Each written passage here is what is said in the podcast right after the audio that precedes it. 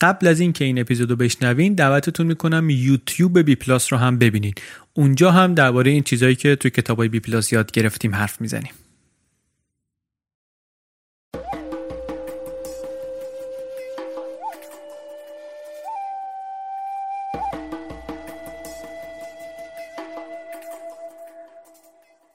سلام. تو این یک سال و نیمی که از شروع انتشار پادکست BPlus میگذره این اولین اپیزودیه که با تأخیر منتشر میشه. واقعش اینه که این دفعه ما تأخیر نداشتیم سر وقت آماده بودیم. ولی چون این اپیزود رو معلوم نیست که شما کی و کجا دارید میشنوید باید یادآوری کنیم که هفته ای که گذشت در آبان 98 اینترنت در ایران قطع بود. یک هفته تمام اینترنت خاموش بود. و البته اون هفته اتفاقات بسیار تلختر اندوهبارتر و زمین گیر کننده تر از این داشت که ابعاد کاملش تا الانی که داریم اپیزود رو منتشر می‌کنیم هنوز مشخص نیست. دوران سخت و سنگینیه. ما هم زمینگیر بودیم. الان سعی کردیم یک مقدار که بلند شیم و این کمترین کاری رو که از دستمون برمیاد و بهش ایمان داریم و مسئولیت خودمون می‌دونیم انجام بدیم. این اپیزود سیوم پادکست BPlus ه و در آذر 98 منتشر میشه. BPlus پادکستی که در هر اپیزودش ما یک کتاب غیر داستانی رو به صورت خلاصه برای شما تعریف می‌کنیم. کتابی که در این اپیزود خلاصش رو میگیم اسمش هست Reinventing the Bazaar. Reinventing the Bazaar A Natural History of Markets. کتابی نوشته آقای جان مکمیلان به فارسی هم ترجمه شده با عنوان بازآفرینی بازار تاریخ طبیعی بازارها. به ترجمه خانم زهرا کریمی نشر نی منتشرش کرده. همین الان می‌تونید از صفحه از کجا بخریم در bpluspodcast.com بخرینش. از نشر نی ما توی این فصل کتاب Freakonomics رو هم داشتیم اقتصاد ناهنجاری های اجتماعی. اونم لینکش توی صفحه از کجا بخریم هست. بریم بشنویم اپیزود سیوم رو. خلاصه کتاب بازآفرینی بازار. این کتاب درباره بازاره. عمداً هم نویسنده از کلمه market استفاده نمی‌کنه بازار استفاده می‌کنه. بازار یک نهادی یک ساختار اجتماعی اقتصادی که انگار همیشه بوده با ما دیگه اصلا خیلی قدیمیه. هر جایی هر معامله می‌کنن دو نفر آدم با هم دیگه یعنی یک بازاری درست کردن یا جزئی از یه بازاری هستن. پول و خط و ریاضیات و اینا اصلا درست شده که این معامله ها رو بتونیم مدیریت کنیم انجام بدیم. منتها درباره بازار خیلی چیزا هست که نمی‌دونیم من خودم مثلا درست نمی‌دونم بازار چطوری کار می‌کنه. همیشه آیا بازار درست کار می‌کنه یا نه؟ بازار درست کردن چطوریه؟ واقعا آیا هر جایی معامله بشه بازاره یا نه؟ اصلا مکانیزم بازار چیه؟ چطوری میشه عوضش کرد؟ میشه عوضش کرد؟ یه بحثای خیلی زیادی همیشه بوده اقتصاد بازار اقتصاد دولتی. آیا واقعا دعوا همیشه باید همین باشه؟ همیشه باید سر این مسئله بحث کرد؟ یا اینکه نه صورت مسئله رو میشه جای دیگری تعریف کرد؟ کتاب دنبال این جور سوال هاست. حرفش هم اینه که بازار همه جا هست و حتی اگه شرایط خیلی هم سخت بشه بازار به یک شکلی به زندگی خودش ادامه میده. تطابق میده خودشو با شرایط مثل علف. و بالاخره درست میشه. بالاخره یه مکانیزمی واسش در میاد. وقتی بحث زندگی آدم بشه یک راه خلاقانه ای آدمیزاد پیدا می‌کنه یه بازاری یه شکلی از بازاری درست می‌کنه که اموراتش بگذره. چه دوران کمونیستی چین و روسیه رو ببینی که اصلا بازارها از نو ساخته شدن یه جوری درست شده بودن که اصلا با تصورات اولیه و کلاسیکی که از بازار داشتیم مطابقت نداشتن. چه امروز رو ببینی که بالاخره تو اینترنت این همه شکلهای جدیدی از بازار هست؟ متوجه میشی که بالاخره بازار درست میشه بالاخره براش مکانیزمی پیدا میشه. تو اینترنت دیدین دیگه همه چی میشه خرید. نویسنده ایبی مثال می‌زنه تو این کتاب آمازون مثال می‌زنه تو این کتاب. ما خودمونم این ور نگاه کنیم خیلی جاها هست دیگه. چیزایی خرید و فروش میشه که ممکنه که اصلا آدم فکر نکنه واسه این چیزا هم بازار وجود داشته باشه. میگه من دیدم یه سطل خاک تگزاس مثلا یکی میفروخت. من دیدم یه پارکینگی رو وسط سان فرانسیسکو یه نفری میفروخت. میگه من دیدم رو ایبی یکی تیشرت میفروخت روش نوشته بود که من روحم رو در ایبی فروختم. این همچین تیشرتی رو تو ایبی میفروخت. نویسنده میگه من این کتاب رو نوشتم به خاطر اینکه فکر می‌کنم درباره بازار باید حرف بزنیم. درباره مکانیزم های بازار و بازآفرینی بازار. میگه وارن بافت سرمایه گذار افسانه آمریکایی سخنرانی کرد در استنفورد. گفتش که آخه اقتصاددان چی داره بگه درباره بازار؟ به من سرمایه گذار یاد بده. میگه من خودم پیش خودم فکر کردم دیدم این حالا به شوخی میگه ولی واقعا حرفی داریم بزنیم یا نه؟ رفتم دیدم که آره یه حرفایی هست حرفایی می‌تونم بزنم. واسه همین این کتابو نوشتم. میگه واسه همین این کتابو نوشتم. اولش هم خواستم تعریف کنم که آقا اصلا بازار چی هست؟ تعریفم هم اینه که هر جایی که دو نفر خودخواسته وارد یک معامله بشن اینجا یه بازار داریم. خودخواسته بودنش هم مهمه. یعنی دو طرف معامله ما دو تا هویت جداگانه خودشون درباره منابعشون و درباره نیازهاشون دارن تصمیم گیری می‌کنن. هیچ کسی وادارشون نکرده که معامله کنن. محدودیت البته هست. مثلا پولی که تو جیبمه محدوده آه؟ ولی اگر که به اراده خودشون باشه هرچند که محدودیت های وجود داشته باشه هرچند که شرایطشون برابر نباشه که خیلی وقتا هم نیست. هرچند قدرت چانهزنیشون معادل نباشه که خیلی وقتا هم نیست بالاخره اینا خودشون مختار بودن که تصمیم گرفتن که آیا معامله بکنیم یا نکنیم. این یعنی اینکه اینجا بازار داشتیم. این تعریف ساده که بگیریم دستمون می‌بینیم که خیلی جاها حتی توی اقتصادهای آزاد بازاری هم خیلی از کارها خارج از بازارن یعنی چی یعنی مثلا اون کسی که کار خانهداری می‌کنه دستمزد نمی‌گیره به خاطرش خب این کار داره خارج از بازار انجام میشه خدمات پلیس، خدمات آتش نشانی، جاده، این کارهایی که دولت داره انجام میده، خدمات عمومی که دولت داره فراهم می‌کنه، اینا بازار نیستن. خرید و فروش هایی که توی یه شرکت داره انجام میشه اینا بازار نیست. یه شرکتی از یکی از شرکت های تابعش یه جنسی رو می‌خره یه سرویسی رو می‌گیره. اینا بازار نیست. بازار اینه که دو نفری یا یک عده‌ای به صورت خودخواسته بیان با هم معامله انجام بدن. یه چیزی هم کتاب همین اولش تکلیفش رو باهاش روشن می‌کنه. میگه که از این تصورا نداشته باشین که در اقتصاد بازار دولت هیچ نقشی در اقتصاد نداره یا اصلا نباید داشته باشه. یه اصطلاحی هست میگن دست پنهان بازار. میگن مثلا این چیز اینطوری اون اینطوری بعد دست پنهان بازار میاد مثلا چیز تنظیم می‌کنه قیمت رو تنظیم می‌کنه. میگه اینطوری فکر نکنین که یک نیروی ماورا و طبیعی هست. یک تصور الهی درباره بازار نداشته باشین که یک موجودی همه جا حاضر قدرت مطلق داره دانش مطلق داره. نه. بازار یک ابداع انسانیه بالاخره.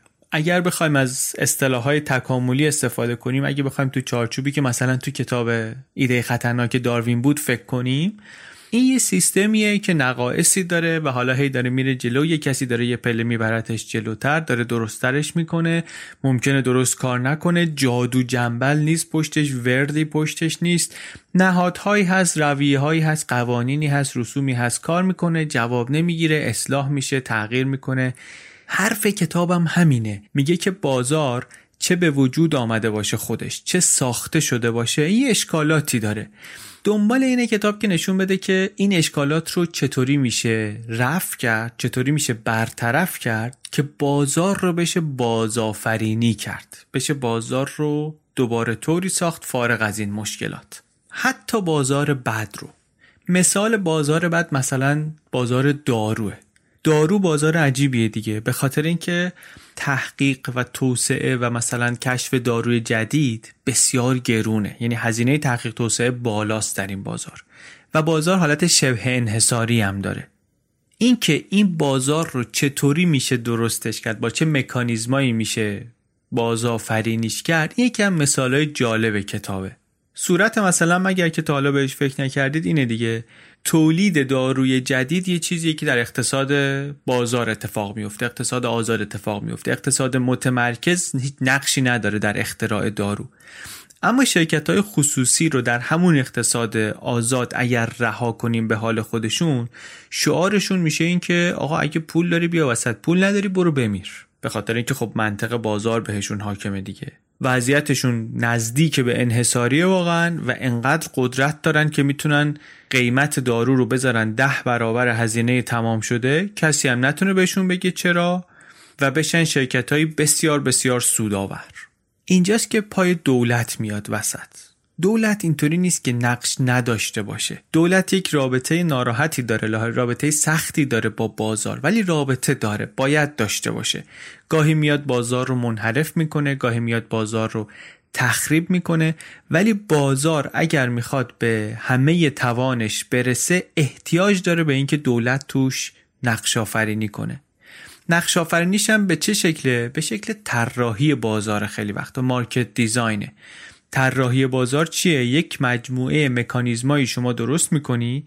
به خرید و فروش نظم میدی.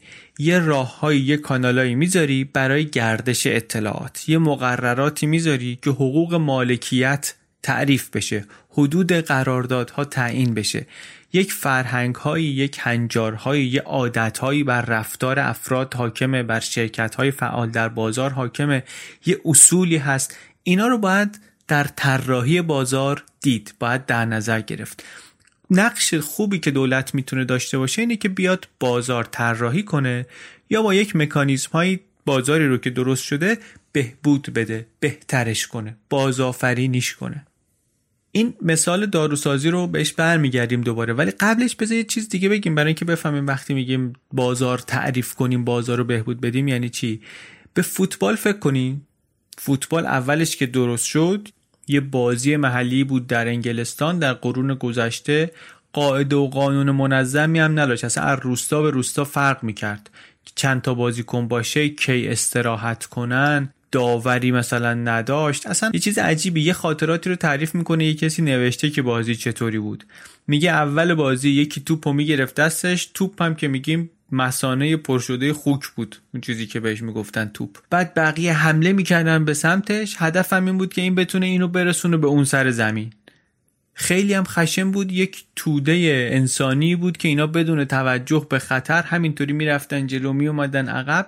فشار بازی زیاد بازیکنان میافتادن زمین. خونالود زیر پای همدیگه لگد می‌شدن. یه همچین ورزشی بود. بعد یهو یه جهش بزرگی کرد تبدیل شد به فوتبال و راگبی که ما امروز می‌شناسیم. این تغییر سریعش هم برخلاف تغییرات تدریجی قرنهای قبل اینطوری نبود که از محلهای مختلف آغاز بشه. نه خیلی از بالا به پایین بود. نهادهایی درست شدن انجمن فوتبال اتحادیه راگبی اینا قوانین بازی رو تدوین کردن و یک شکل رسمی دادن به الگوهای بازی. الگوها از قبل شکل گرفته بود ولی اینا شکل رسمی بهش دادن. این بازار بد رو که توش مبادله اتفاق می افتاد یه ارتباطی وجود داشت. ولی قواعدی توش تعریف نشده بود تبدیل کردن به یک بازار خوب. فوتبال وقتی فوتبال شد وقتی فراگیر شد که گفتن آقا این مسانه خوب و اینا رو بذار کنار توپ اینه. مساحت زمین اینه. تعداد بازیکن اینه.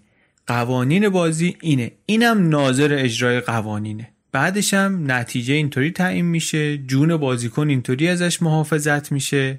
بازاری که خودجوش شکل گرفته باشه پایین به بالا شکل گرفته باشه مثل بازی محلی که اینا قبلا بازی می‌کردن. مثل اینی که لغت بزنی زیر مسانه خوک.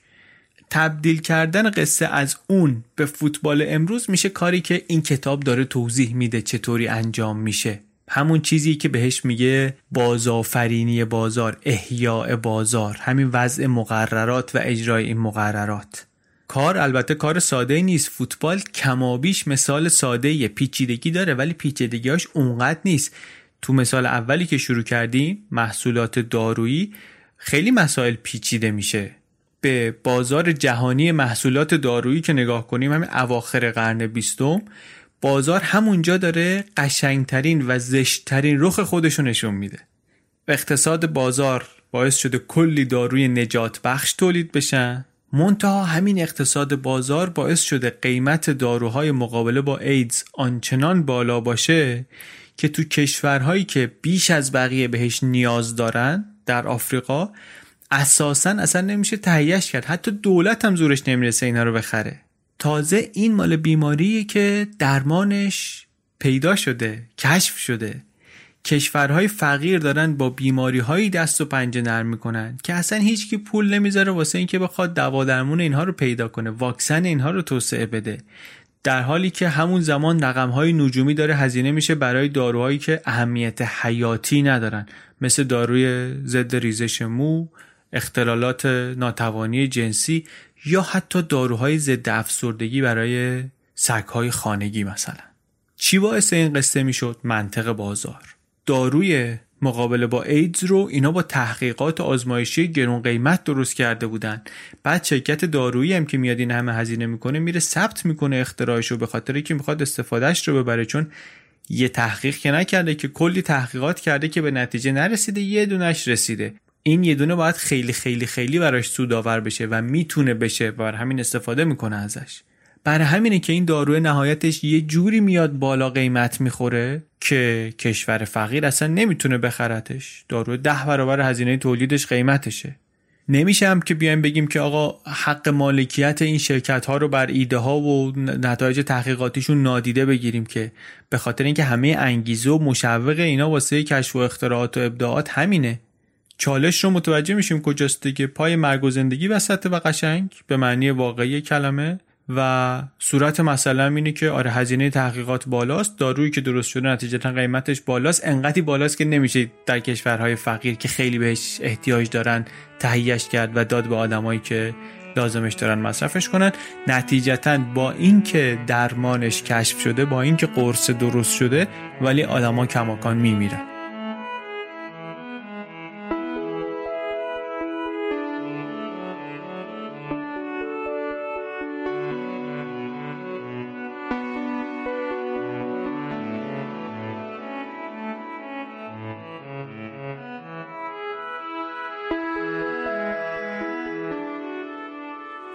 بعضی از کشورها اومدن چیکار کردن؟ گفتن آقا ما اصلا این قوانین حقوق مالکیت معنوی شرکت های داروساز رو قبول نداریم. میایم این داروها رو که شرکت غربی درست کرده خودمون کپی می‌کنیم. کی مثلا این کارو کرد؟ هند این کارو کرد. برزیل این کارو کرد. شرکت های آمریکایی صداشون در اومد. زورشون هم زیاد بود لابیشون قوی بود. آمریکا آمد تهدید کرد گفتش که اگر بیاید قوانین تجارت بین المللی رو نقض کنید ما تحریمتون می‌کنیم. می‌بینیم دیگه نشانه ها مشخصی که با یک بازار بد طرفیم که هیچی داره توش درست کار نمی‌کنه. بعد یه خورده این بکش یه خورده اون بکش کم کم یک راه حلی از این میانه پیدا شد. راه حلم چی بود؟ راه حل این بود که ای کشور فقیر ما میایم این داروه رو به شما ارزون میدیم ولی تو بیا کاری کن که این دارو ارزونه بر نگرده دوباره قاچاق بشه بیاد اروپا و بیاد آمریکا. چون تای قصه واسه ما اروپا و آمریکا مهمه.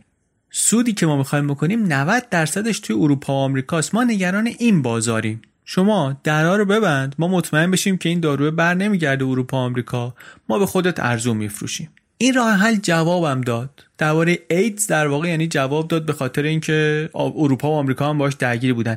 اما برای بیماریهایی که توی آمریکا و اروپا وجود نداشتن بازاری نداشت داروشون شرکت ها انگیزه و مشوقی نداشتن که هزینه کنن برای تحقیقاتش. برای همین این راه حل به درد اونجا نمی‌خورد. مثال خیلی مهمیه این شرکت های داروسازی و صنعت دارویی نه به خاطر اینکه چرا دولت نظرش عوض شد و دولتی که می‌گفت تحریم می‌کنم بعدا دولت کلینتون اومد گفت نه تحریم نمی‌کنم شما می‌تونید به آفریقا ارزون بدید. یا اتحادیه اروپا نظرش عوض شد یه نظام پلکانی گذاشت. اینا مهم هست ولی اصل حرف اینا نیست. اصل حرف حتی این فشار اجتماعی که پشت قصه بود نیست. اصل حرف این هوشمندی دولت نیست. اصل حرف این که قوه قضایی از فشار صنعت خودش رو مستقل کرده بود نیست. اصل حرف اینه که بازار بد رو با تغییراتی میشه تبدیل کرد به بازاری مؤثرتر به بازاری کارآمدتر. میشه درستش کرد. بازار چه خودش درست شده باشه چه نهاد قدرت درستش کرده باشه میشه با تلاش مشترک بخشهایی از جامعه و دولت احیاش کرد. میشه اصلاحش کرد. یه جایی مثل فوتبال دخالت دولت کمتره یه جاهایی مثل صنعت دارو دخالت دولت بیشتره. ولی نکته اینه که قابل اصلاحه. تازه جاهایی هست که نه اینکه فقط دخالت دولت بیشتر باشه دولت اصلا بازار رو می‌سازه از اول. دولت بازار رو می‌سازه. مثل کجا؟ مثل اینترنت. قصه اینترنت چیه؟ اینترنت که خود به خود به وجود نیومده که اینترنت رو دولت ساخته. یارانه های دولتی درستش کردن. دهه 60 و 70 تحقیقات داشتن می‌کردن که اطلاعات رو چطور میشه به اشتراک گذاشت. ارتش خیلی براش مهم بود این قصه. آمد حمایت کرد آمد بودجه داد حمایت مالی کرد و این تحقیق منجر شد به درست شدن شبکه ای از کامپیوترهایی که در دانشگاه هستند فقط آمریکا هم نبود تو اروپا هم پیشرفت های بزرگ داشت در مؤسساتی در نهادهایی اتفاق می افتاد که محصول همکاری مشترک دولت های اروپایی بودن اینترنت تا سال 95 هم کنترلش دست دولت آمریکا بود مستقیما. فقط هم مسئله حمایت مالی نبود تصمیمات دولت هم خیلی مهم بود. همین که اینترنت خیلی غیر متمرکزه این یه تصمیمی که اتفاقا از مرکز گرفته شده. ماجولار بودن ساختار اینترنت یک تصمیمیه که در ارتش گرفته شده. پروتکل اینترنت این یه تصمیمیه که مرکزی گرفته شده. اگه این مدیریت مرکزی نبود اینترنت هیچ وقت این چیزی که ما امروز داریم نمی‌شد. انقدر انعطاف پذیر و راحت نمی‌شد واقعا استفاده کردن ازش و توسعه دادنش. اینترنت قصهش اینه که دولت و ارتش اینا احتیاج داشتن که شبکه درست کنن کامپیوترها رو به همدیگه وصل کنن. آمدن کلی هزینه کردن برای تحقیق و توسعه و بعد هم اومدن مقررات وضع کردن. بعد که مقررات وضع کردن امور واگذار شد به بخش خصوصی به قول ما. اینترنت که بعدا زندگی بشر رو اینطوری دگرگون کرد یه بازاره. بازاریه که از بالا به پایین طراحی شده و خیلی هم خوب طراحی شده. همه ویژگی های یه بازار خوب رو داره. یه خورده جلوتر می‌رسیم به اصل حرف کتاب که درباره ویژگی های یه بازار خوبه. بعد دونه دونه رو بعدا اگه مرور کنیم می‌بینیم که اینترنت اینها رو داره به عنوان یک بازار بزرگ. منتها اینترنت دیگه اون سر طیفه دیگه. یه بازاریه که کاملا از بالا درست شده. اون فوتبال که گفتیم این سر طیف بود. یه بازاری بود که کلا از پایین درست شده بود اومده بود بالا. بیشتر بازارها معمولا این وسطن. خودجوش توسط انسانها درست میشن. بعد یک گروهی تصمیم می‌گیرن این وسط بیان و قواعد بازی رو به نفع خودشون عوض کنن. اگر حکومتی نظام سیاسی حواس جمع و قدرتمندی نباشه که بتونه هماهنگ کنه منافع متعارض اینها رو یکی از اینا ممکنه بیاد زورش از بقیه بیشتر باشه و بقیه رو قورت بده بره. یعنی حتی وقتی که بازارها خودجوش هم درست میشن شما یک نهاد متمرکزی می‌خوای که حواس جمع باشه هوشمند باشه قدرتمند باشه که بیاد این منافع اینها رو هماهنگ کنه. اگه نباشه چی میشه؟ اگه نباشه چی میشه؟ مثل سومالی میشه. سومالی نمونه بسیار جالبیه از بازاری که حکومتی توش نیست.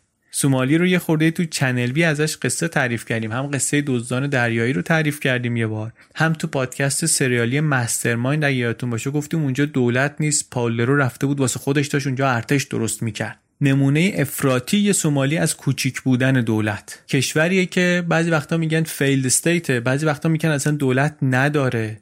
اوایل دهه 90 یک جنگ داخلی اونجا رو ویران کرد. نیروهای حافظ صلح سازمان ملل تا یه زمانی بودن بعد اونا هم ول کردن رفتن. بعد سومالی شد کشوری با اقتصاد بازار آزاد. بازار آزاد که میگیم یعنی دیگه ته آزاد. هیچکی نبود مالیات بگیره. البته بازار درست شد. بنگاه های آمدن شدیدن هم برای جذب مشتری با هم رقابت می‌کردن. اما هزینه های معاملاتی بالا بود. به خاطر اینکه درسته که دولت نیست که دست و پاتو بگیره. اما دولت خب یه سرویس هایی هم میده دیگه. وقتی که نیست آشغال خیابون هم باید خودت جمع کنی. پلیس وقتی که نیست شرکت ها واسه اینکه داراییاشون رو کسی دیگه ور نداره ببره باید باج می‌دادن به دزدان مسلح. هر بنگاهی باید بره برقش رو خودش تولید کنه آبش رو خودش واسه خودش پیدا کنه. بندرها تعطیلا جنس نمیشه درست وارد کرد. سه تا شرکت تلفن بودن سه تا شرکت مخابرات مختلف. بله رقابت می‌کردن قیمتم میومد پایین. اما چون دولت نبود چون یک نهاد فراگیر وجود نداشت اینا با همدیگه ارتباط نداشتن. واسه همین هر شرکتی لازم داشت سه تا خط تلفن داشته باشه چون از این خطه به اون یکی نمی‌شد زنگ زد. حذف دولت باعث نشد که اقتصادشون کارآمد بشه. بازار خودش اتوماتیک باعث رشد نمیشه. بازار احتیاج داره به دولت. نمی‌تونه با آزمون و خطا کارشو ببره جلو. حتی تاجرا حواسشون میره پی منافع کوتاه مدتشون. با اینکه می‌دونن نفعشون در بلند مدت اینه که بازار خوب درست بشه. ولی به خاطر منافع کوتاه مدتشون قواعدی درست می‌کنن که بازار رو منحرف می‌کنه. نگاه کردن به مثال سومالی که البته یک مثال خیلی افراتیه به آدم نشون میده که نقش دولت چیه در تنظیم بازار.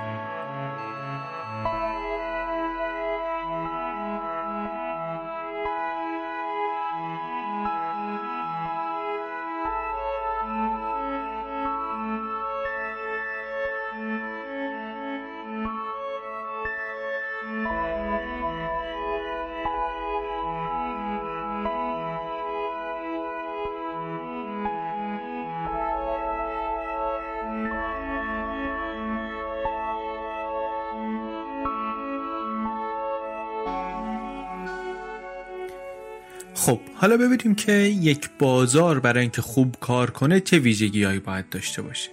اولین چیزی که نویسنده میگه اینه که اطلاعات باید راحت منتقل بشن. یه مثال ساده ای هم می‌زنه مثال جالبیه. میگه وقتی جای غریبه داری سوقاتی می‌خری شما نمی‌دونی کیفیت جنس رو چطوری باید ارزیابی کنی. رودبار داری زیتون می‌خری. تو که نمی‌دونی زیتون خوب چیه چی بده قیمت درست چیه چی درست نیست. اگه مثلا مسافر همیشگی نباشی بیخبری. این اطلاعات رو نداری. اونقدی هم وقت نداری یا نمی‌تونی هزینه کنی بری اطلاعات رو بگردی پیدا کنی. واسه همین قدرت چانهزنی خریدار و فروشنده یکی نیست. اگر بگیریم قیمت منصفانه اینه که هزینه به اضافه یه حاشیه سود قیمتی که فروشنده می‌تونه اینجا به شما بندازه خیلی ممکنه بالاتر باشه. اینم اگه یادتون باشه توی اپیزود Freakonomics بهش پرداختیم. اینکه توازن اطلاعات توی معامله خیلی مهمه. برعکسش هم هست دیگه. وقتی توی بازار محلی داری خرید می‌کنی کلی داری از اطلاعاتی استفاده می‌کنی که از معاملات قبلی به دست آوردی. اطلاعات اینجا کلمه کلیدیه. اطلاعات وقتی که راحت در گردش نباشه راحت در دسترس نباشه بازار خوب کار نمی‌کنه. تا اینو میگیم ولی حواسمون هست دیگه. اطلاعات تقریبا هیچ وقت مطلقا آزاد در گردش نیست. یه جای مهمی هم که اطلاعات استفاده میشه توی تعیین کیفیت دیگه. اینجا هم یه سری مکانیزمایی میاد که برای تعیین کیفیت به همون کمک می‌کنه. مثلا چی؟ مثلا از برندی خرید می‌کنیم که قبلا استفاده کردیم سابقه خوبی داره در محصول با کیفیت تولید کردن. از فروشگاهی خرید می‌کنیم که زمانت تعمیر به همون میده. زمانت تعمیر یه جوری یه مکانیزمیه که داره اون کمبود اطلاعات رو جبران می‌کنه برامون دیگه. پیش دکتری میریم که مدرک معتبری داره. مدرک معتبر جایگزین کمبود اطلاعاتمونه. کارمند داریم استخدام می‌کنیم نگاه می‌کنیم ببینیم چه توصیه نامه هایی از شغلهای قبلیش داره. این مسئله کمبود اطلاعات راه حلای متفاوتی داره. در مقیاس بزرگتر اتحادیه ها شرکت های واسطه دفاتری که میرن اعتبار سنجی می‌کنن اینا هستن که این اطلاعات رو برای ما فراهم می‌کنن. پس این اطلاعات شد یک رکن بازاری که داره درست کار می‌کنه. یکی دیگهش چیه؟ یکی دیگهش مسئله رقابته. رقابت همه می‌دونیم رقابت باعث کاهش قیمت میشه. یه جنسی قیمتش بالاست حاشیه سودش زیاده بقیه میگن اه خب ما هم وارد بشیم ما هم تولید کنیم. وقتی که وارد میشن تولید زیاد میشه عرضه زیاد میشه قیمت میاد پایین. بعدم معمولا مسیر اینطوریه که سعی می‌کنن که هزینه تولید رو هی کم کنن. برای اینکه قیمتشون رو بتونن رقابتی تر کنن یا رقابتی نگه دارن. اما این رقابت گاهی خیلی طرفه میشه. یه طوری میشه که دیگه هیچ شرکت نوپایی زورش نمی‌رسه با اینا رقابت کنه. اینجا اونجاییه که دولت ها اقتصادهای موفق قوانین ضد انحصارشون رو میارن وسط. بعد یه نهادهایی دارن برای اجرا کردن این قانون ها مثل قانون antitrust در آمریکا. پرونده معروفی هست سال 2000 مایکروسافت توی اون پرونده حکمی گرفت که شما قوانین ضد انحصار رو در بازارهای سیستم عامل نقض کردی. جلوی اینکه دیگران بیان به عنوان پلتفرم جایگزین تثبیت بشن رو گرفتی. چون توان مالیت خیلی زیاده چون زورت زیاده نمی‌ذاری بقیه شرکت ها رشد کنن. در حالی که اونا ممکنه محصول با کیفیت تری داشته باشن. یه چیز اساسی که طراح بازار باید حواسش بهش باشه اینه که شرایط برای رقابت فعال فراهم باشه. یا یه مورد دیگرش شرکت AT&T در آمریکا. صنعت مخابرات اولش اینطوری بود که هزینه شبکه مخابراتی درست کردن خیلی بالا بود. واسه همین صنعت انحصاری شده بود. تا اوایل دهه 80 وقتی که به خاطر تغییرات تکنولوژی دیگه شرکت های دیگه هم می‌تونستن یعنی ممکن بود بتونن وارد بازار بشن. ولی شرکت AT&T انقدر پول داشت و قوی بود که نمیذاش اینا رشد کنن. در یه پرونده تاریخی که خیلی هم مناقشه برانگیز بود دادگاه حکم داد که نه این انحصار باید شکسته بشه و بعدا دیدیم که همین شکستن انحصار رقابتی که اینجا درست شد چقدر باعث شد که کیفیت خدمات بره بالا و گسترده تر بشه و قیمت بیاد پایین. یه مثال خیلی جالبی هم کتاب می‌زنه درباره این که این ویژگی های بازار رو رقابت و مشوق های مالی و آزادی و عرضه و تقاضا و اینا رو چطوری دولت می‌تونه استفاده کنه و می‌کنه گاهی برای اهداف دیگه؟ مثلا برای چی؟ برای کاهش آلودگی هوا. میگه دولت همیشه می‌خواست مقرراتی وضع کنه که دولت ها کارخونه ها اینا کمتر آلوده کنن. مشکل ولی چیه؟ مشکل اینه که دولت نمی‌دونه که چقدر باید هزینه کنه کجا باید هزینه کنه که بیشترین میزان کاهش آلودگی رو بتونه به دست بیاره. اونایی هم که می‌دونن که شرکت ها هستن اونا انگیزه لازم برای اینکه این اطلاعات رو درست و صادقانه به دولت بدن ندارن. اگر ازشون بپرسی ممکنه که میزان کاهششون رو بیشتر اعلام کنن یا اینکه میزان آلودگیشون رو کمتر از اونی که هست اعلام کنن. اطلاعات خیلی غیر متمرکز خیلی محلی دست تک تک این شرکت ها کارخونه هست صورت مسئله پس اینه دیگه. دولت نمی‌فهمه واقعا چقدر آلودگی داره درست میشه. نه اینکه می‌دونه که چقدر باید هزینه کنه که این آلودگی رو کم کنه. اومدن گفتن چیکار کنیم چیکار نکنیم؟ یه بازار درست می‌کنیم. یک بازاری درست می‌کنیم برای سهمیه تولید آلودگی. مثلا چی؟ مثلا آلودگی سرب در هوا. دولت میاد تعیین می‌کنه چقدر آلودگی مجازه کلا. بعد هر واحد تولیدی رو بر اساس یک معیاری بهش اجازه تولید یه مقدار آلودگی میدیم بعد این امکان رو هم میدیم که آقا شما مثلا می‌تونستی سه واحد آلوده کنی نکردی دو واحد آلوده کردی اون یه واحدی رو که آلوده نکردی می‌تونی ببری توی بازار بفروشی. یعنی چی؟ یعنی یک واحد حق آلوده کردن هوا رو به شرکت دیگه فروختی. خیلی طبیعتا صداشون در اومد که آقا یعنی چه حق آلوده کردن هوا رو داره میدی؟ اصلا کسی حق نداره هوا رو آلوده کنه. مونتا اینا کار خودشونو کردن بازاره رو درست کردن و بازار دو جور بهشون جواب داد. یکی این که به صورت کلی اون قدری که می‌خواستن که آلودگی رو کم کنن تونستن کم کنن. هدف اول رو رسیدن. هدف دوم ولی این بود که معلوم شد که قیمت هر واحد آلوده کردن هوا مثلا قیمت هر تن آلودگی دیوکسید سولفور چقدره؟ یعنی تو بازار وقتی حق آلوده کردن یه چیزی رو به این قیمت میفروشن معلوم شد که آقا هزینه کاهش تولید این ماده بیشتر از انقدر نیست. شبیه این مکانیزم و جای دیگه هم داریم. بهش میگن حق ساخت قابل انتقال. Transferable Development Right TDR شهر میاد میگه آقا سقف تراکم این منطقه انقدر من می‌خوام دیگه حجم کل تراکم توی این منطقه از این بیشتر نشه. ولی توی این محدوده ساختمونای مختلف می‌تونن حق تراکمشون رو به همدیگه بفروشن. نتیجهش چی میشه؟ نتیجهش این میشه که یهو توی یه منطقه کلی برج نمیره بالا. البته این مکانیزم با تراکم فروشی فرق می‌کنه دیگه. شهرداری از یک حدی بیشتر توی منطقه نمی‌تونه بفروشه. تو خود منطقه می‌تونه جابجا بشه. این هم یه نمونه از راه حل های خلاقانه و هوشمندانه است برای طراحی بازارهای طراحی مکانیزمایی که مثلا یه سری مشکل شهری رو باهاش حل کنن. این قصه حق ساخت قابل انتقال رو و شباهت و تفاوتش با تراکم فروشی رو من توی بلاگ چای داغ حامد قدوسی خوندم. توضیحاتش آخر اپیزود میدم. توی توضیحات لینک رو هم می‌گذاریم.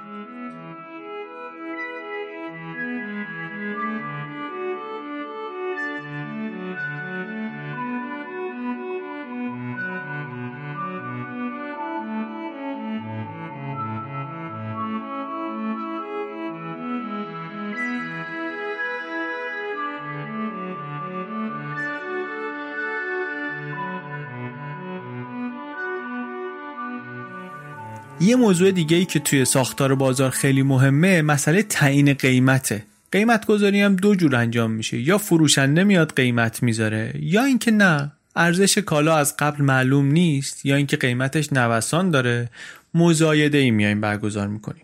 حراج رو انواعش رو کتاب خیلی جذاب توضیح میده مثالای خیلی خوبی هم داره. ما اینجا همش رو طبیعتا باز نمی‌تونیم بگیم ولی دو سه جور حراج اساسی که می‌شناسیم یکی اینیه که معمول تره و من نمونه که خیلی تو ذهنم هست چیزی که توی بازار ماهی فروش های شهر خودمون دیدم در لنگرود دیدم. ماهی تازه رو میارن می‌ذارن اونجا و چوب می‌زنن. شروع می‌کنن قیمت گذاشتن و مثلا میگه آقا این سه تا ماهی 100 تومن 100 تومن 100 تومن 100 تومن یه نفر میگه 120 تومن میگه 120 تومن 120 تومن 120 تومن 120 تومن یکی میگه 500 همین. چرا از 120 رفت 500 ماهی تازه رو بار میاره خالی می‌کنه تای بازار دلالا یا ماهی فروشا جمع میشن. خورده فروشا مغازه دارا اینا جمع میشن دور بار تازه رسیده یا بعضی وقتا مشتری های معمولی که اومدن رو می‌خوان بخرن. و بعد شروع می‌کنن قیمت دادن. فروشنده شروع می‌کنه چوب زدن. میگه آقا این مثلا سه ماهی 100 تومن 100 تومن 100 تومن 100 تومن. یکی میگه 120 120 120 120 یکی میگه 150 و الی آخر. توی فیلم ماهی ها عاشق میشوندم فکر می‌کنم یه صحنه ای ازش بود. این دیگه حراجیه که خیلی معموله و خیلی زیاد همه دیدن. یه جور دیگه حراج کتاب مثال می‌زنه میگه تو بازار گل هلنده میگه که اونجا یه سیستم الکترونیک قیمت از یه نقطه بالایی شروع میشه و بعد به تدریج میاد پایین. اولین نفری که یه رقم پیشنهادی رو قبول کنه میگن کالا به فروش رفت. بازار کوچیکی هم نیست. بازار گلی رو که مثال می‌زنه در هلند روزی 7 میلیون چاخه روز توش میفروشن. دو هزار نفر اونجا روزانه 5 میلیون دلار معامله می‌کنن گل معامله می‌کنن با همین مکانیزم با سیستم حراج الکترونیک. یا یه مدل حراج دیگری که توی صنعت املاک هست اینه که خریدارا همه یه دور قیمت پیشنهاد میدن بعد بالاترین قیمت برنده میشه. دیگه هی نمیره دور بعد دور بعد دور بعد. یا یه نوع دیگرش هست که یه دور رقم فقط پیشنهاد میشه ولی برنده قیمت ما قبل آخر رو می‌پردازه. مثلا فروش تمر اینطوریه. یا یک حراج دیگری رو نویسنده مثال می‌زنه حراجی که خودش در طراحی سازوکارش نقش داشته. دولت می‌خواسته دولت آمریکا طیف الکترومغناطیس رو به حراج بذاره به صورت پهنای باند. پهنای باند مختلف شرکت های مخابراتی رادیو تلویزیونی اینا بیان این پهنای باندا رو بخرن. خیلی هم شرط و شروط داره دیگه. باید یه شرکت هایی باشن که واقعا بتونن ازش استفاده کنن. قیمت باید بیشینه باشه که دولت بالاخره بیشترین پول تو جیبش بره. درآمد دولت به نمایندگی از مردم حد اکثر بشه. یه جوری باشه که انحصار درست نشه. یه جوری باشه که شرکت ها و گروه های کوچیکتر و کم بهرهمندتر بتونن یه سهمی از بازار داشته باشن. یه طوری باشه که شرکت های خریدار حق انتخاب داشته باشن. خیلی ظرافت و پیچیدگی های زیادی داشته طراحی بازارش. تعریف می‌کنه مفصل. بعدم میگه یه سیستم حراجی ما تعیین کردیم. 130 صفحه قانون داشت فقط. برای اینکه حواسمون جمع باشه کسی نمی‌تونه دورش بزنه. اتفاق عجیب غریبی نمیفته تبانی نمیشه. البته این مکانیزم هم خیلی مخالفت داشته ولی نهایتا موفق بوده. هم اونایی که شرکت کردن بازنده و برنده از آن کردن بعدن که موفق بوده هم بالاخره رقمی که گیر دولت اومده نشون میده که موفق بوده. مخصوصا وقتی که مقایسهش کنیم با کاری که قبلا می‌کردن. قبلش قبل از اینکه این مکانیزم حراج وجود داشته باشه مدیران بلند مرتبه دولتی مدیران ارشد دولتی تصمیم می‌گرفتن که چطوری این پهنای باند رو بدن به شرکت ها کلی رانت و کلی فساد و بدون درآمدی برای دولت. بعد اومدن یه مدت قره کشیش کردن لاتاریش کردن. دیدن اینم نمیشه. هر کسی اصلا فارغ از اینکه می‌خواد و نمی‌خواد دکتر دندونپزشک میاد ثبت نام می‌کنه مجوزه رو برنده میشه بعد می‌بره میفروشه. بعد دیدن ا مثل اینکه یه بازاری داره اینجا خودش به وجود میاد. پس حالا که به نظر می‌رسه امکان به وجود آمدن بازار وجود داره ما خودمون بیایم با طراحی مکانیزمای درست اونطوری که می‌خوایم با اون محدودیتایی که می‌خوایم با اون چیزایی که دنبالشیم این بازار رو اونطوری که می‌خوایم بسازیم بازآفرینی کنیم. انواع مختلف حراج رو کتاب مثال می‌زنه. چه حراج های اینترنتی مختلف مدل ای بی مدل آمازون چه حراج هایی که در بازارهای انرژی هست بازار برق هست. مدل کالیفرنیا مدل نروژ مدل استرالیا. خیلی هم پیچیده میشه بعضیاشون. انقدر که گاهی آدم فکر می‌کنه که شاید نباید واگذارش کرد به بازار. شاید اصلا ممکن نباشه که بازار بتونه درست این رو تنظیم کنه درست این رو بشه اجرا کرد در یه بازاری. ولی از اون منم یه نشانه هایی هست یه مثال های عجیب و غریبی نشون میده که اگر دقیق عمل کنیم اگر درست عمل کنیم یک تحلیلی شاید بشه درست کرد. حتی برای خاصترین بازارها. شاید بشه یه طراحی خیلی هوشمندی داشت که مشکلات رو حل کنه. مثلا یه داستانی رو تعریف می‌کنه در سوئد. یه مقدار پیچیده است ما اینجا توی جزئیاتش نمیریم ولی خیلی جالبه من فقط صورت مسئله رو اینجا میگم. اگه می‌خواین ببینین چطوری حلش کردن کتاب واقعا ببینین. میگه که تو سوئد می‌خواستن یه بازاری درست کنن که توش شرکت راه آهن مالک خطوط راه آهن باشه. ولی خدمات حمل و نقل ریلی رو بتونن بدن به شرکت های خصوصی. فکر خوبی هم هست ولی خب یه گیر بزرگ داره. گیر بزرگش هم اینه که خطوط راه آهن به هم وصلن. برنامه ریزی قطارا اگر غیر متمرکز باشه اگه دست چند تا شرکت باشه ممکنه قطارا بخورن به هم. برای همین یه دی فکر می‌کردن نمیشه برنامه قطارا رو اینطوری غیر متمرکز حراج کرد. ولی دو تا اقتصاددان اومدن یک برنامه خیلی جالب هوشمند جذابی طراحی کردن با در نظر گرفتن همه ملاحظات برای حراج مسیرهای راه آهن در سوئد. مدل پیچیده ای بود ولی نتیجه رو وقتی میای مقایسه می‌کنی با برنامه ریزی و تصمیم گیری های مرکزی می‌بینی که عملکرد خیلی بهتره. به خاطر اینکه همه اطلاعات فقط از کمیته برنامه ریزی مرکزی نمیاد. تک تک شرکت های حمل و نقلی دارن اطلاعاتشون رو استفاده می‌کنن برای بهینه کردن کل ماجرا. این کار رو البته کتاب میگه برای یه بازار مشخص و تک میشه کرد میشه طراحیش کرد. ولی کل یک اقتصادی رو که تو شبکه های تو در تو و مرتبط وجود دارن تقریبا غیر ممکنه که شما بتونی اینطوری طراحی کنی. یه بحث خیلی خوبی هم همینجا واردش میشه درباره معایب سیستم تصمیم گیری و برنامه ریزی متمرکز و مرکزی برای اقتصاد. متمرکزترین حالتی که می‌تونی در نظر بگیری مثل شوروی سابق مثلا یک نهادی یک مرکزی قیمت تعیین کنه برای همه چی. برنامه ریزی کنه واسه همه چی. مثلا سوال ساده آقا میخ باید چند باشه قیمتش؟ خب نمیشه اینطوری جواب داد. شما باید ببینی که هزینه تولیدش چقدره. بعد باید ببینی برای چی استفاده میشه. ارزش این میخ در مقایسه با چیزهای دیگه در ارتباط با ارزش همه چیزهای دیگه اینا رو همه رو باید ببینی. اون موقع بسنجی. یه نهاد مرکزی که از این اطلاعات کاربردی و تولیدی دوره خیلی براش سخت تصمیم گیری. بعد تازه این فقط یه دونه میخه. یه جایی مثل اون نهاد تعیین قیمت در شوروی میگن روزی باید 20 هزار تا جنس رو قیمت گذاری می‌کرد. بعد تازه این فقط قیمت گذاریه مسئله حقوق مالکیت هم هست. یه ویژگی دیگه ای که کتاب میگه بازار خوب باید داشته باشه مسئله حق مالکیته. اینجا نقش دولت خیلی مهمه به خاطر اینکه اعمال حق مالکیت احتیاج داره به یک نظام حقوقی و به یک نظام جزایی. این کاریه که آدما نمی‌تونن خودشون انجام بدن. میشه بازار البته درست کرد که یه دی به هم اعتماد دارن فقط با هم کار کنن اینا. ولی خب از یه حدی بزرگتر نمیشه. بخواد بازار رشد بکنه احتیاج داره به دولت برای اینکه از حقوق مالکیت و از قراردادها پشتیبانی کنه. این هم یکی از اون بحثایی که کتاب میره در جزئیاتش. هم به علائم تجاری می‌پردازه هم به کپی رایت هم به حق ثبت اختراع. و جان کلامش هم اینه که مالکیت مطمئن اینکه شما بدونی که نتیجه کارت حالا چه محصول فیزیکی چه یه ایده خلاقانه چه اعتبار تجاری شما مثل علامت تجاری برند شما اینا محفوظه. این به شما مشوق کافی میده برای اینکه کار رو ادامه بدی برای اینکه ابداع داشته باشی برای اینکه تلاش بکنی. بعدش هم میگه که این نظام قانونی فراگیر رو ایجاد کردن و اجرا کردنش این کار آدما نیست. این کاری که از دولت برمیاد. یه کار مهم دولت در طراحی بازار اینه که این قوانین رو تعریف کنه و زامن اجراش باشه.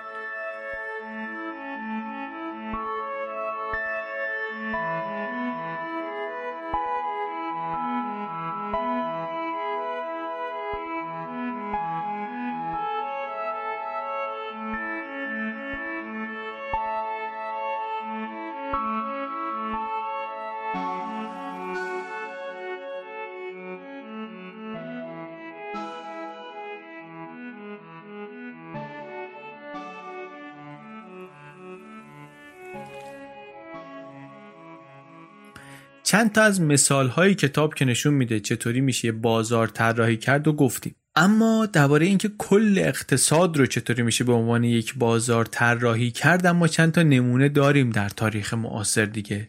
اینکه یک کشوری تصمیم می‌گیری که اقتصادش رو مثلا از اقتصاد متمرکز تبدیل کنه به یک بازار. سه تا نمونه جالب رو کتاب مثال می‌زنه. چین، نیوزیلند و روسیه. هر کدوم این مثالا برای ما خواننده هایی که فارسی داریم می‌خونیم این کتاب رو کلی نکته قابل توجه دارن. چین مثلا تا قبل از اصلاحات اقتصادی که تبدیلش کرد به این قدرت اقتصادی یک نظام متمرکز اقتصادی داشت روی سیستم کمونیستی. مشکلات اقتصادی زیاد سطح درآمد فوق العاده پایین بخش عمده اقتصادش هم مبتنی بود بر کشاورزی در مزارع اشتراکی. از اواخر دهه هفتاد شروع کردن به اصلاحات اقتصادی و این زمین های اشتراکی مزرعه های اشتراکی کم کم برچیده شد و بعدم کم کم کشور رفت برای اصلاحات اقتصادی گسترده تر و بعدم بخش صنعتی و نهایتا شد اون چیزی که امروز نتایجش رو داریم می‌بینیم. ولی چین یک نکته خاصی داره. اون هم مسئله حقوق مالکیت و نقشش در بازار چین. این یه نکته ای که توی کتاب چرا ملت ها اگر که یادتون باشه بهش پرداخته شده بود. که جایی که حقوق مالکیت به رسمیت شناخته نشه یعنی دولت کوتاهی کنه در این زمینه مشوق کافی برای رشد پایدار اقتصادی درست نمیشه. چین البته نمونه خیلی افراطی از اقتصاد متمرکز بود دیگه. نمونه خیلی خاصی هم بود مکانیزمایی هم که جایگزین براش طراحی شد خیلی خاص و جالبه. نیوزیلند اقتصادش مثل چین متمرکز نبود ولی اونم باز خیلی بازار آزاد نبود. دولت خیلی نقش داشت قوانین و مقررات دست و پاگیر توش خیلی زیاد بود.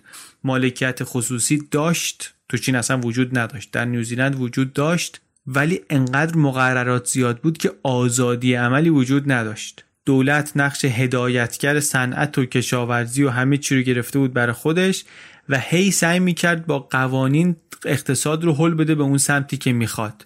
شما می‌تونستی تصمیم بگیری تو چه بازاری کار کنی ولی ساعت کار و میزان و حقوق و قیمت و مواد از کجا بخر و کجا بفروش و اینا رو همه رو دولت بهت می‌گفت. یه مثال خیلی جالبی کتاب می‌زنه شاید به گوش ما هم آشنا باشه. میگه که یک صنعتگر نیوزیلندی می‌خواست از ژاپن تلویزیون وارد کنه.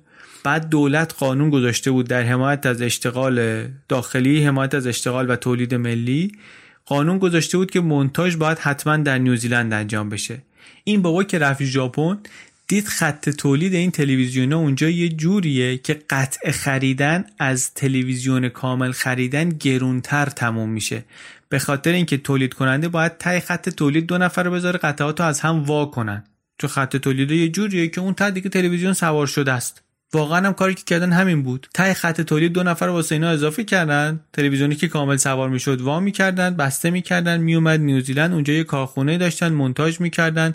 دو برابر قیمت جهانی میفروختن در بازار نیوزیلند اواخر دهه 80 نیوزیلند غرق مشکل. بیکاری کسری بودجه مشکل ارزی تورم همه چی.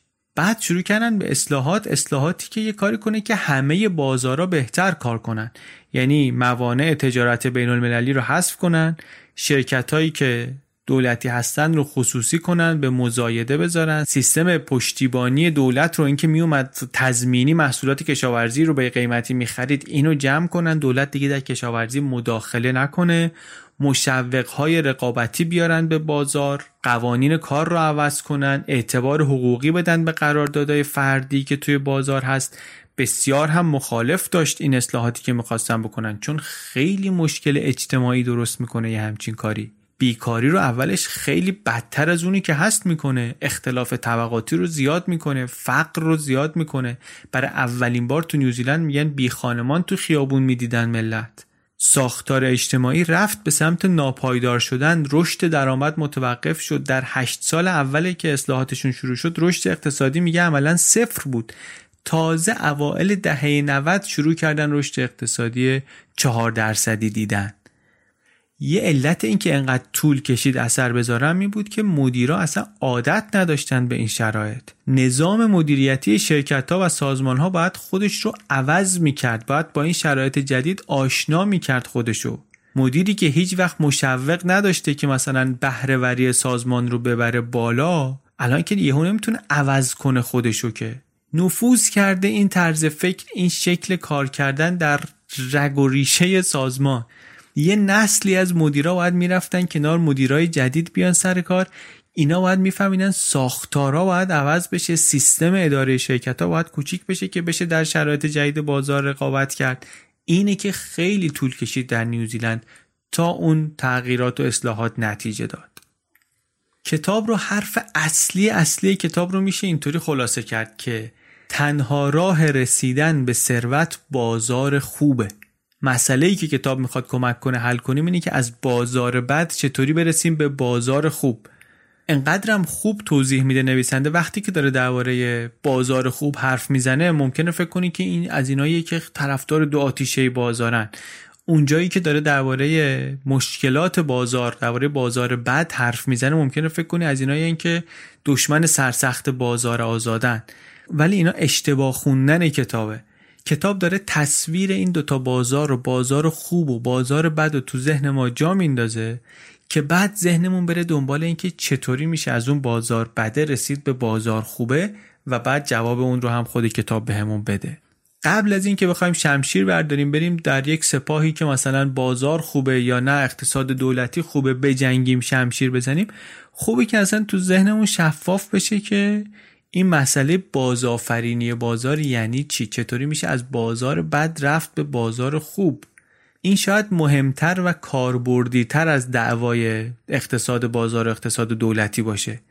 انقدر مسئله جذاب و عملی هست که میشه بهش فکر کرد میشه روش کار کرد. از جمله همین اصلاح کردن بازارهای بیشماری که هم رفاه مصرف کننده بهش بستگی داره هم درآمد عرضه کننده بهش بستگی داره. که بهتره که ما ذهنمون درگیر این کنیم. مثل خیلی دیگه از کتابایی که در بی پلاس داشتیم این کتابم پر از مثالهای جالبه. مسئله اصلاح بازار رو که مسئله ساده نیست سعی می‌کنه برای یه کسی مثل من که سواد اقتصادی نداره یه جوری ساده کنه که بفهمم حرف چیه. حرف اینه که بازار چیز مقدسی نیست. مبادلات آزاد وقتی قانون نباشه وقتی حاکمیتی نباشه که اعمال قانون کنه میشه اون طوری که در سومالی بود. توی ایران هم نمونهشو داشتیم. اواخر عصر قاجار دولت هیچ مداخله‌ای در بازار نداشت. قیمتگذاری دولتی نبود. صادر می‌کرد وارد می‌کرد بازار آزاد آزاد. نتیجهش هم برای کشور فقر بود و بدبختی بود. بازار خوب مثل فوتبال امروز که یه بازار خوبه احتیاج داره به قدرت احتیاج داره به جامعه احتیاج داره به حکومت. دولت حواس جمع و اجتماع حواس جمع که مهار هم بکنه این نیروهایی رو که داره آزاد می‌کنه. خیر و شر بازار بستگی داره به جزئیاتش و بستگی داره به اون پنج تا اصلی که درباره بازار نویسنده داره میگه.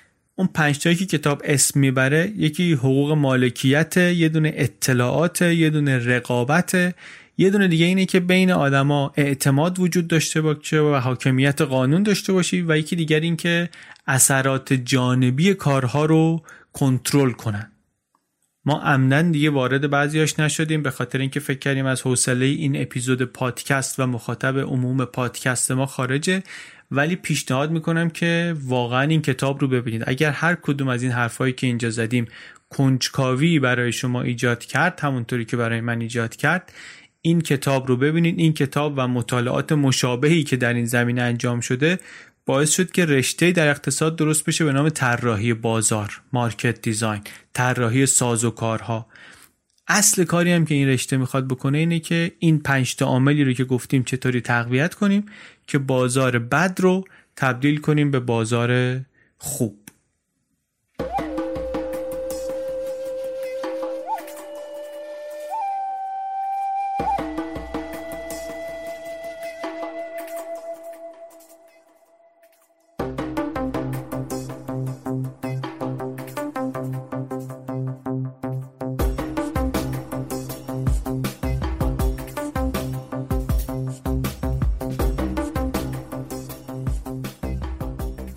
چیزی که شنیدین اپیزود سی‌ام پادکست بی پلاس بود. این اپیزود بی پلاس رو من علی بندری به کمک عباس سیدین و امید صدیق فر درست کردیم. این اپیزود خلاصه کتاب بازآفرینی بازار بود. کتاب رو نشر نی همین امسال ترجمه کرده و منتشر کرده. مثل دو تا دیگه از کتابای این فصل این کتاب هم پیشنهادی بود. پیشنهاد شده بود به ما چه پیشنهاد خوبی هم بود. من خودم کلی چیز یاد گرفتم ازش. از یادداشتی هم که آقای احمد میدری که کتاب رو پیشنهاد کردن برای معرفی کتاب نوشتن خیلی استفاده کردیم توی متن پادکست. اونم خیلی کمک کرد برای اینکه بتونیم یه خلاصه ای از این کتاب ارائه بدیم. از ایشون هم خیلی ممنونیم. من این رو قبلا هم گفتم. این چیزی که ما اینجا میگیم واقعا جایگزین کتاب که نیست که هیچ حتی خلاصه کتاب هم نیست خیلی وقتا. برداشت ماست از اون چیزی که به عنوان حرف نویسنده متوجه شدیم. از مغز حرف نویسنده کتاب دریافت کردیم. اگر چیزی شنیدید که به گوش شما غلط آمد ممکنه که ما حرف نویسنده رو اشتباه فهمیده باشیم. لطفا بگید بهمون خوشحال میشیم که یاد بگیریم. یه چیز دیگری که استفاده کردیم توی این اپیزود ازش یه پستی بود از وبلاگ حامد قدوسی از کانال تلگرام یک لیوان چای داغ. از روی این کتابایی که توی بی پلاس تعریف می‌کنیم یه مقدار سلیقه کتاب خوندن من احتمالا دستتون آمده دیگه. یک رگه ای از این ذائقه رو ردش رو میشه در وبلاگ حامد گرفت. الان بیش از 13 14 سالی که من دارم نوشتهاش رو می‌خونم. خیلی چیز یاد گرفتم ازش. اولین بار درباره اقتصاد رفتاری در بلاگ حامد خوندم. فکر می‌کنم همون 14 15 سال پیش احتمالا. نمی‌دونم راستش چطوری معرفیش کنم. به نظرم اگر آدم کنجکاوی هستید مخصوصا کنجکاوی اقتصادی دارین و مثلا بعدتون نمیاد که چیزهایی که در باره اقتصاد درباره بازارهای مالی می‌دونین خیلی سفت و سخت بعضی وقتا بهش اعتقاد دارید مثلا یه خورده لرزونده بشن ببینید وبلاگ یک لیوان چای داغ رو ببینید یا کانال تلگرامش رو ببینید لینکاش رو در توضیحات اپیزود می‌گذاریم. لینک خرید این کتاب و کتاب های بی پلاسی دیگر رو که به فارسی ترجمه شدن می‌تونید در صفحه از کجا بخریم در bpluspodcast.com ببینید. اگر از همین ناشرها فروشگاه هایی که با ما همکاری می‌کنن یا لینکشون اطلاعاتشون در این صفحه هست خرید کنید دارید یه جوری از پادکست حمایت می‌کنید. اینم یه راه کمک به بی پلاس کمک غیر مادیه ولی کمکیه که اثرگذاری ما رو نشون میده. گزینه پشتیبانی مالی هم هست برای کسایی که دوست دارن کمک کنن. گزینه‌ای که کاملا اختیاریه اجبار اخلاقی و شرعی و قانونی براش نیست. فقط برای کسایی که پادکست رو شنیدن و دوست داشتن که پشتیبان مالیش بشن. بی پلاس هم که می‌دونیم جایگزین کتاب خوندن نیست چه بی پلاس چه Blinkist یا اپلیکیشن های خلاصه کتاب دیگه یا اصلا این سنت خلاصه کتاب که تازه داره خیلی پا می‌گیره این جایگزین کتاب خوندن نیست.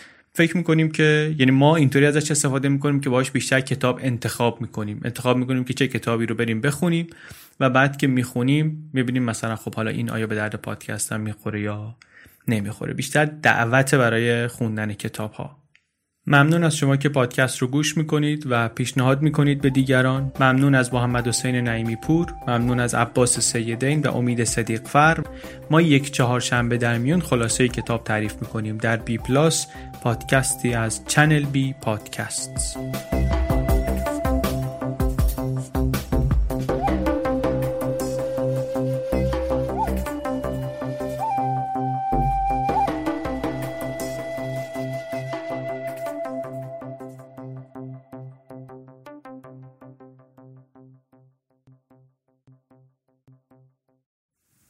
امیدوارم که این اپیزود رو پسندیده باشین. همونطوری که اول اپیزود هم گفتم ما یوتیوب بی پلاس رو هم فعالتر کردیم. یعنی من دیدم که یه کتابایی رو که توی پادکست کار کردیم من دوست دارم یا لازم دارم که دوباره برم سراغشون یا با یه سوال مشخصتر یه جای کتاب رو می‌خوام دوباره بخونم ازش کمک بگیرم. بعد گفتم که بیام چیزایی رو که اینطوری پیدا می‌کنم مرتب بگم در یه ویدیوهای کوتاه ده دقیقه‌ای بذارم در یوتیوب بی پلاس.